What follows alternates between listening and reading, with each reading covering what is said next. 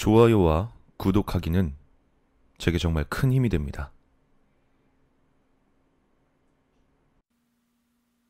초등학교 6학년 때의 이야기다. 학교마다 명칭이 다른 것 같지만 총합이라고 학생들이 주제별로 그룹을 지어 각자의 테마를 조사하고 발표하는 학습 과제가 있었다.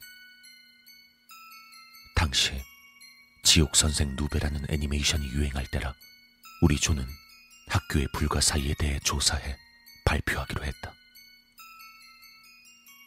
6학년의 마지막 발표회인 탓에 체육관에 전교생이 다 모여 발표를 듣게 되었다. 덜덜 떨 정도로 긴장하면서도 우리 조는 무사히 발표를 마쳤다. 다른 조가 발표를 마칠 때는 다들 커다란 박수를 쳐줬다. 하지만 묘하게도 우리 조가 받은 것은 박수뿐이 아니라 신기하다는 듯한 정교생의 표정도 함께였다. 역시 너무 이상한 주제였나 싶어 다른 조 발표를 듣는 척 하면서 우리끼리 조금 반성하고 있었다. 그렇게 발표회가 끝난 뒤 교실로 돌아왔다. 감상문을 적은 뒤 종례 시간으로 이어졌다.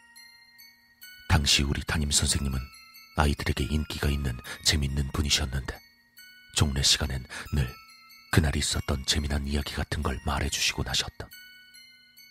그날 이야기의 주역은 우리 조의 발표였다. 너희들 어떻게 그런 생각을 했니? 오늘 발표는 정말 좋았어. 7대 불가사의라는 재미난 테마를 전부 발표해놓고 6개밖에 찾지 못했다고 말했던 게 정말 괴담 같아서 좋았어.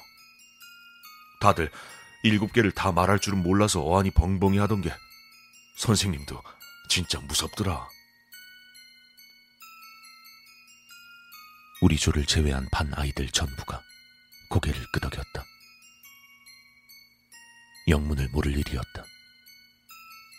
우리 조는 분명 7대 불가사의 중 6개밖에 찾지 못했었다.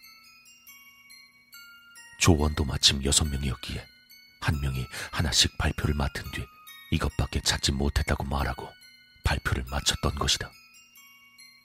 하지만 선생님을 포함해 우리 조를 제외한 반 아이들 그리고 아마 전교생이 7대 불가사의 모두를 들었던 것 같다. 우린 여섯 개밖에 발표하지 않았다고 말했지만 또 겁을 주려고 그런다며 다들 웃어넘기려 했다. 애초에 여섯 개밖에 찾질 못했다고. 하지만 우리가 필사적으로 계속 묻자 교실 분위기가 바뀌었다. 여섯 명의 조원들이 한 번씩 발표한 건 확실한데 이야긴 일곱 개를 들었다고 하니 누군가 한 번은 더 발표했을 터였다. 다들 발표를 봤으니 사실이라면 기억하고 있을 거라 생각했다. 하지만 아무도 대답하지 못했다.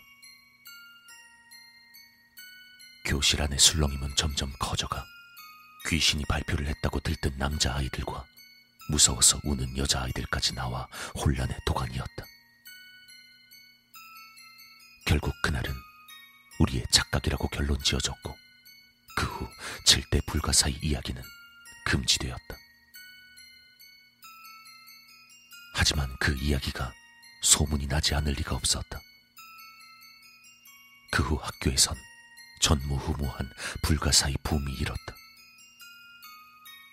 참고로 그날 모두가 들었던 일곱 번째 불가사의는 지하실 거울은 지옥으로 통하는 문이란 것이었다고 했다. 하지만 지금에 와선 7대 불가사의를 조사하면 이상한 체험을 하게 된다는 내용으로 바뀌었다고 한다.